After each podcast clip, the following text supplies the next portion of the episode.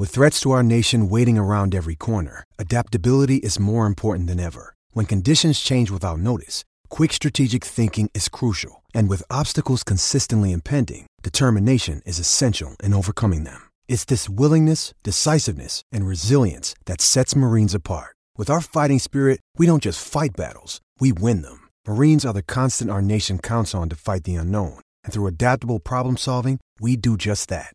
Learn more at marines.com. This podcast episode is brought to you by Coors Light. These days, everything is go, go, go. It's nonstop hustle all the time.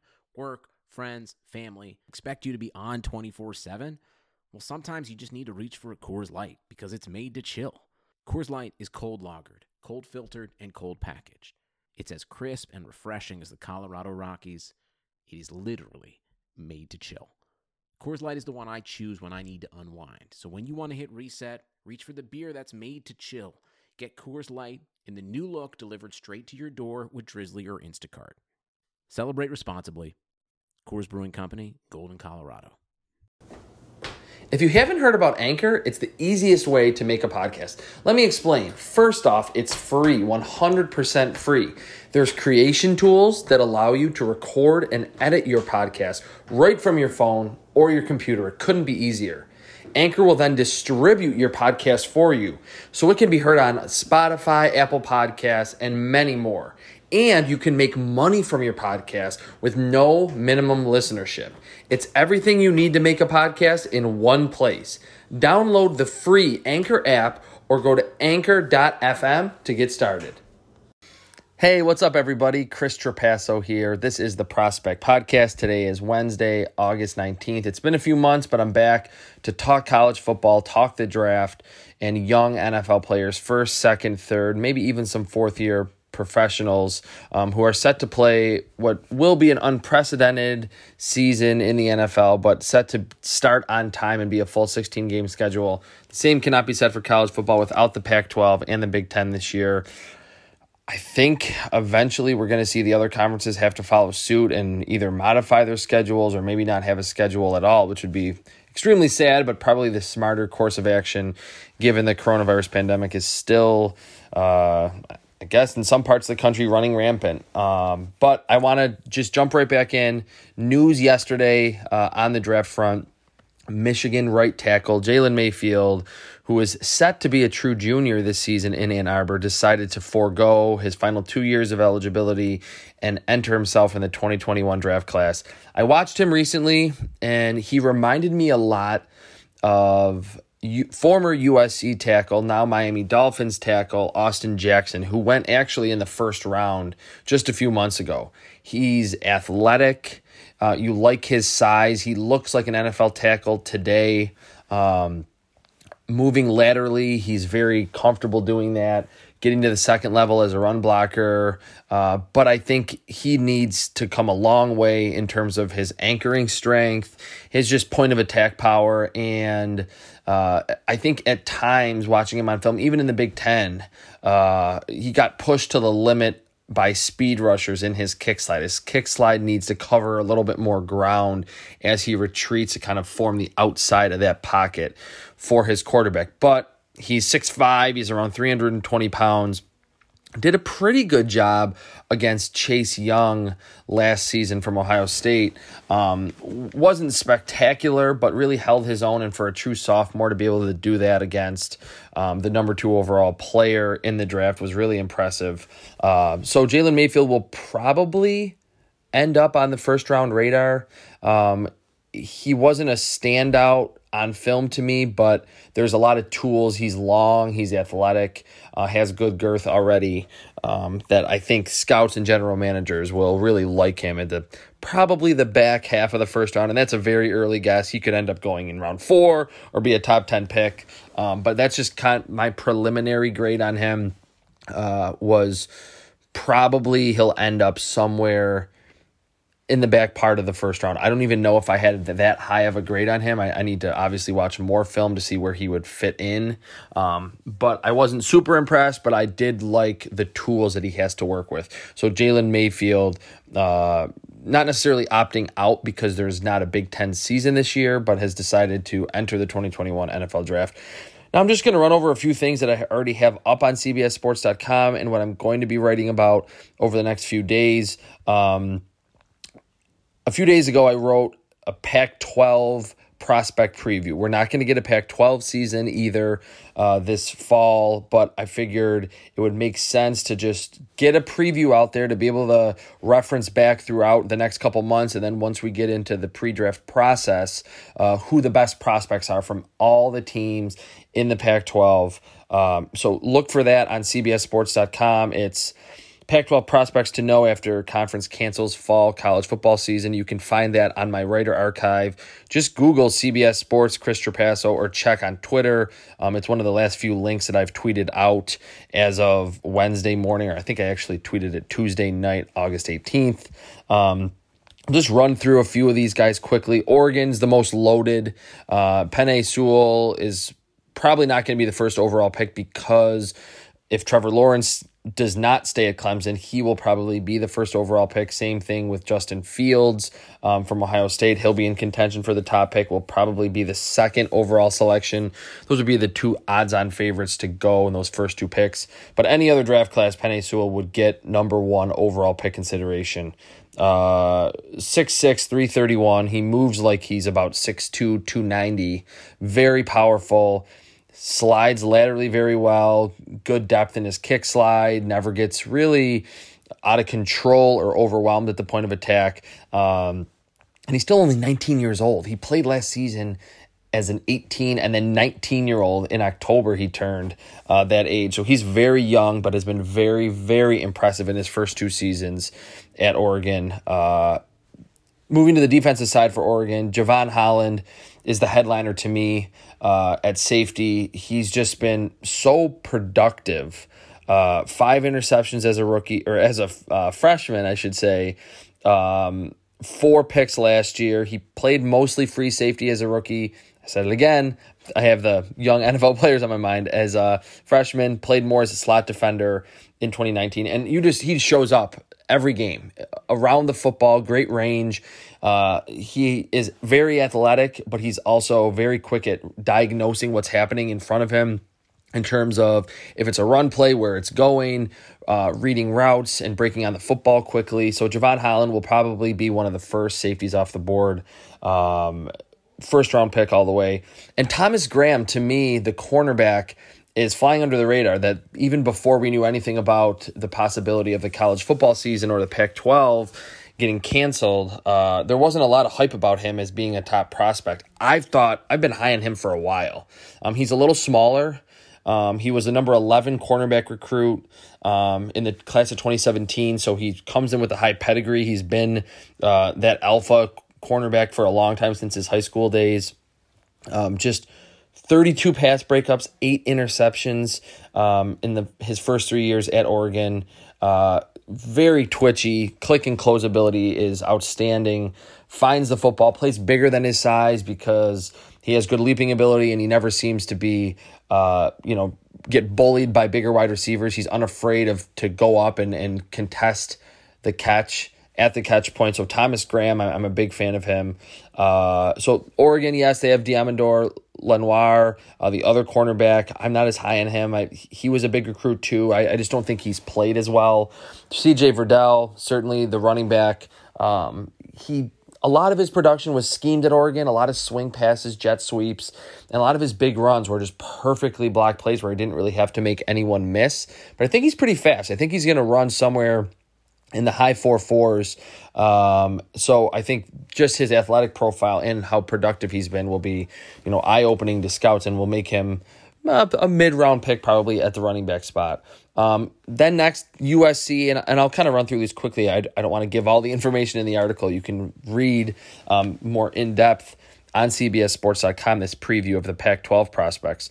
Amon-Ra St. Brown, uh, his older brother Equanimeous uh, was a sixth round pick in 2018, and he was at size speed specimen, 6'5, 220, very fast at the combine. Um, hasn't really made many waves in Green Bay yet with the Packers. I don't know if he ever will. He's entering year three now.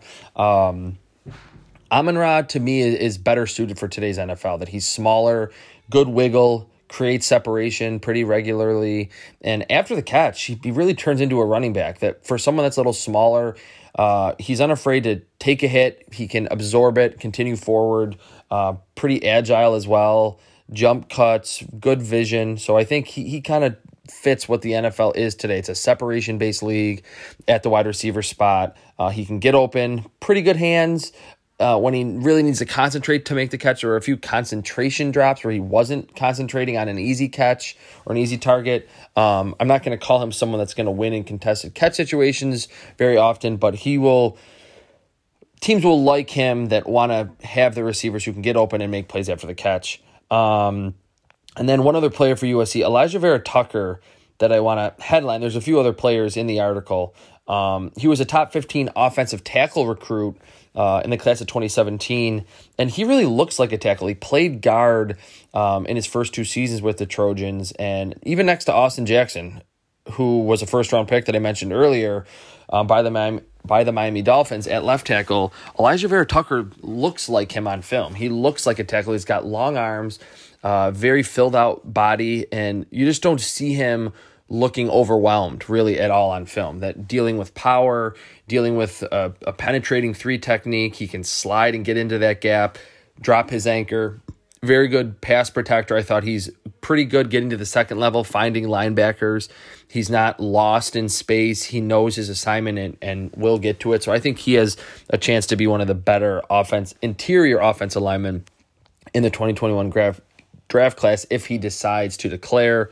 Um, Moving to Washington, uh, Levi Onwuzurike. I don't know if I'm saying that right. I, I, it usually takes me at least watching the football games to get these last names down, um, but we're not going to get that this year. Uh, 6'3, 290. And I wrote in the article, he reminds me of a sleeker, even more athletic version of Javon Kinlaw, who just went inside the top 15, went to the 49ers just a few months ago. Uh, burst heavy, heavy hands. He uses them very well. Um, long arms, good, good pass rushing moves. Not incredible arsenal, um, but just with his burst, how powerful he is, um, and just how sturdy he is as a run defender. He's not someone that just is out there to get after the quarterback. He will play first and second down shed blocks, and golf ball carriers with those long arms and, and the power that he has in his upper half. He's probably going to be a first round pick. Um, he doesn't have crazy stats. Um, he only has seven sacks and 16 tackles for loss in his first three seasons at Washington. But Onwuzurike uh, profiles to me like a first round pick. Uh, who else here? Let's go to Stanford. There's a few other Washington players that are pretty good, mostly on the defensive side of the ball. Um, that's been the case over the past few years um, with that really good program up there in Seattle. Stanford, uh, Walker Little, uh, another big recruit. He was a five star, number three offensive tackle in the country in 2017. Only played one game last season. They played against Northwestern to start the year. He got hurt in that game, um, did not play the rest of the year but he's 6'7, 320. I mean, he, he was at 18 years old, looked like he was ready to go and could have made the jump to the NFL. Um, pretty strong, you know, at Stanford.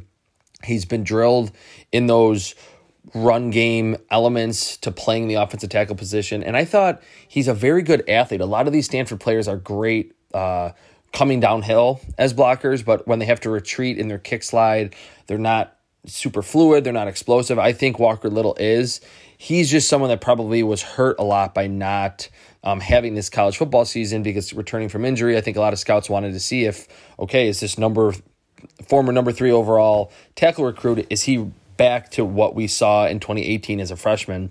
And he was very good at Stanford. Um, so there's going to be a lot of mystery about him because we're, we're not going to just, there's not that much film on him. But Walker Little probably has a first round profile as well. Uh, I want to talk about two or three players from Arizona State. Herm Edwards has done a great job bringing in NFL talent there uh, over the past few years. Jack Jones was a five star recruit, went to USC, left the school, went the junior college route, and then last year uh, was very productive at Arizona State after landing there. Uh, 13 pass breakups, three picks. He's super twitchy, and I, and that's just one of the things that instantly pops on film when you're watching a corner. Um, that twitchiness, the ability to quickly change directions, plant that back foot and explode, uh, to break up a dig route or a comeback. Uh, I just really like his ability to play the football, has good leaping ability. I think he's going to be one of the better athletes um, at the defensive back spot in the 2021 class if he declares. Um, and then safety Aashari Crosswell. Um, he's six foot, 205 pounds, looks like an NFL safety right now. Uh, he had two picks and 10 pass breakups in 2019. I believe he had four or five interceptions as a freshman. Um, plays mostly as a strong safety because he is that intimidating size, has a towering presence on the field, but very fluid athlete. A lot of these strong safety types uh, coming into the league, they're put in the box or put at that strong safety spot because they're really more of a linebacker. They're not very athletic for the safety spot. I think Crosswell is a great athlete. Um, he was a number 10 safety recruit in the 2018 class. Um, that's to the point where we're getting players that might be entering the NFL who are coming out of high school in 2018. Uh, so he's been a, a highly sought after player for a long time. Um, despite being pretty young, Aashari Crosswell, remember that name. Uh, and one other player, Frank Darby, the wide receiver. I thought at times last year he actually played better than Brandon Aiyuk, who went in the first round to the San Francisco 49ers a few months ago. Um, not a high volume player. Reminds me a lot of John, John Hightower, uh, who went on day three of the draft to the Philadelphia Eagles, um, was a deep play specialist at Boise State last year.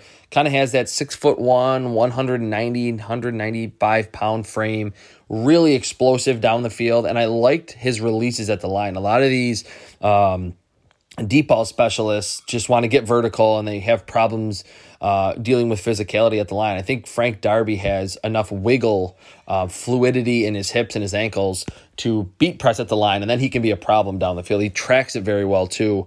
Um, we'll, we'll make some circus catches um, on those long balls. Uh, and then two other players I want to talk about are from this. actually, yeah, let's do three. Start with Utah. They lost seven players um, to the NFL, or seven players were drafted um, from last year's team in 2020 uh, in the 2020 draft. So there's was bound to not be as much NFL talent for the next year's draft class. Um, Brant Kuithe, the tight end, uh, six foot two, two thirty five. So he's on the smaller side. He's more of an H back.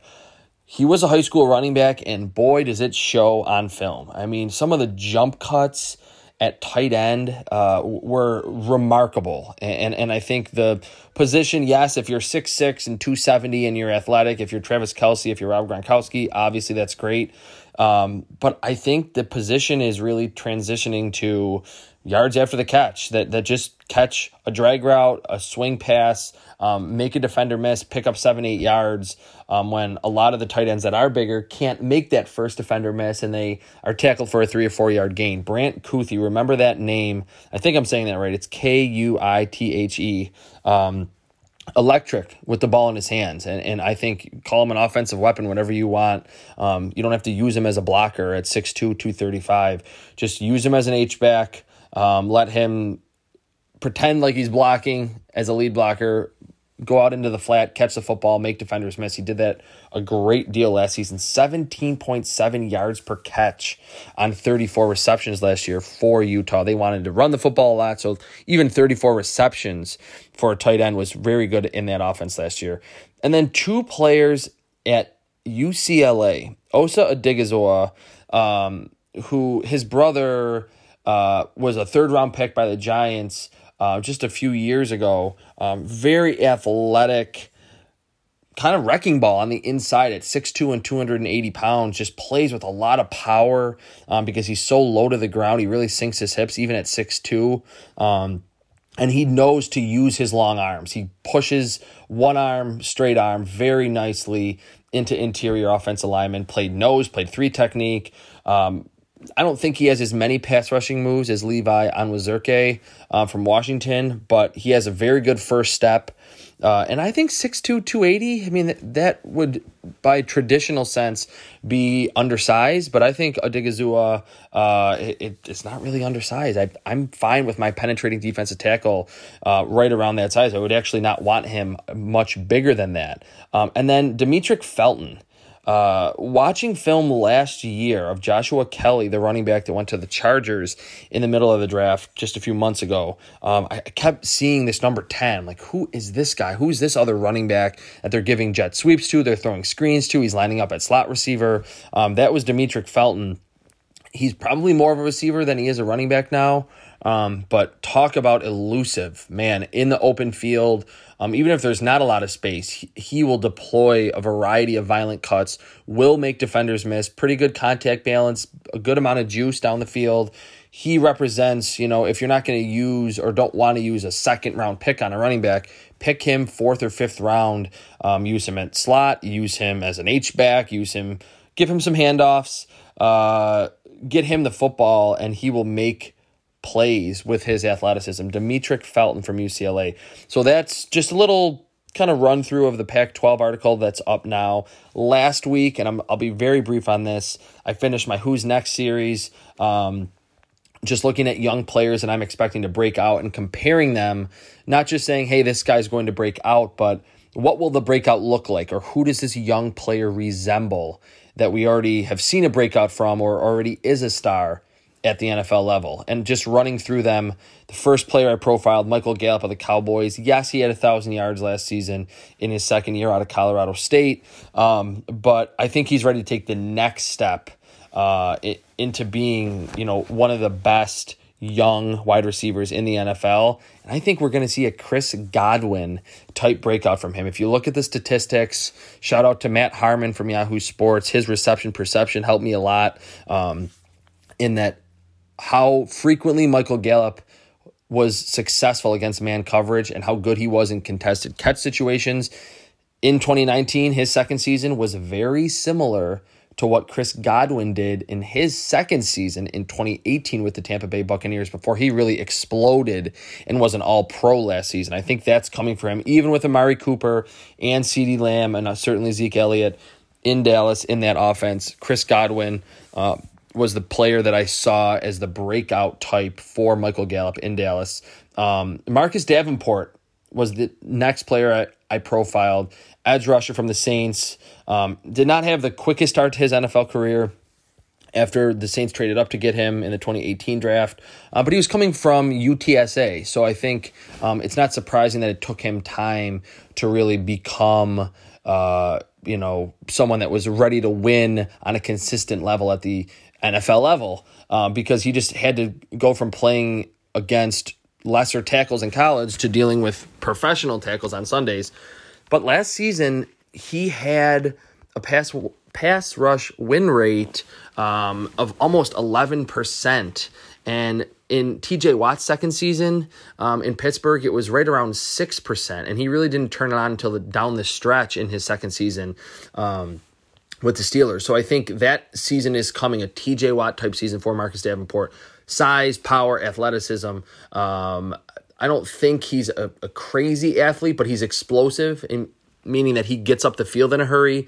Um, he's the size of Jadeveon Clowney, uh, has pass rushing moves that he showed a lot in college. I was a big fan of him. He was a top 20 prospect for me coming out of UTSA in that 2018 class. So a TJ Watt type breakout for Marcus Davenport. Uh, and then I profiled Maurice Hurst, the Oakland or the Oakland Raiders, the Las Vegas Raiders defensive tackle, uh, who to me uh, is really going to be the next Grady Jarrett. And I think Jarrett is one of the most underrated defenders in all of football. That the Falcons defense as a whole has not been great the past couple seasons, but Grady Jarrett has earned that contract extension that he got. He's been outstanding since he was, I believe, a fifth round pick uh, a few years ago. Small, penetrating, three technique, very good run defender. I don't know if Hurst is there as a run defender yet, um, but in terms of elite athleticism, uh, first step quickness, and a loaded arsenal of pass rushing moves. We really saw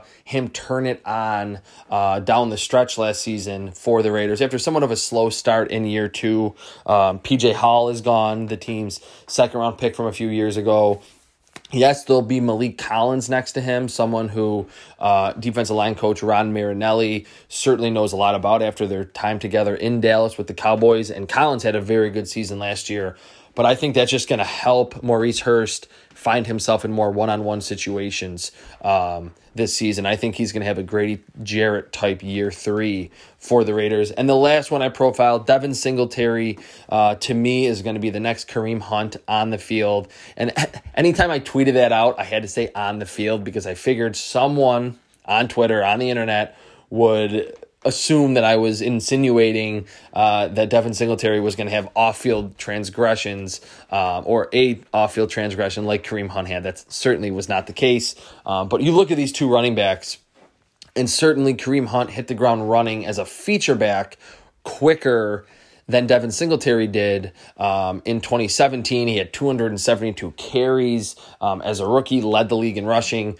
Singletary didn't have that volume as a rookie, but down the stretch, November, December, and in that playoff game, um, he was the feature back for Buffalo, and they're in terms of efficiency, their uh, avoided tackles, their yards after contact. In college, Singletary was a little better than Hunt, um, but as rookies, they were almost identical. They're both four six guys. They're not going to be blazing down the field.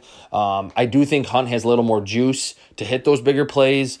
Um, I think Singletary might be even a little bit more elusive, just hard to tackle, better contact balance. But they're both very, very similar running backs in those respects that um, maybe physically you look at them and you see that they ran in the four sixes and aren't extreme athletes and you think like how is this guy a good running back? Then you just watch them play. Uh, their vision their contact balance lateral agility just outstanding. So i think look at what kareem hunt was doing in his NFL career, leading the league in rushing as a rookie, um, was well over four yards per carry in that second season before his off field incident led to his release from the Chiefs. He was the best young back in the league. He, you know, came into this the, the NFL the same year that Christian McCaffrey did, and it, in midway point of 2018, anyone would have said Kareem Hunt has a brighter future than Christian McCaffrey. That's certainly, you know, done a 180 at this point because Christian McCaffrey was outstanding last season um, in Carolina, but Kareem Hunt is one of the more talented natural runners in the league, and I think Devin Singletary um, is is bound to be looked at in the same light after this season in Buffalo.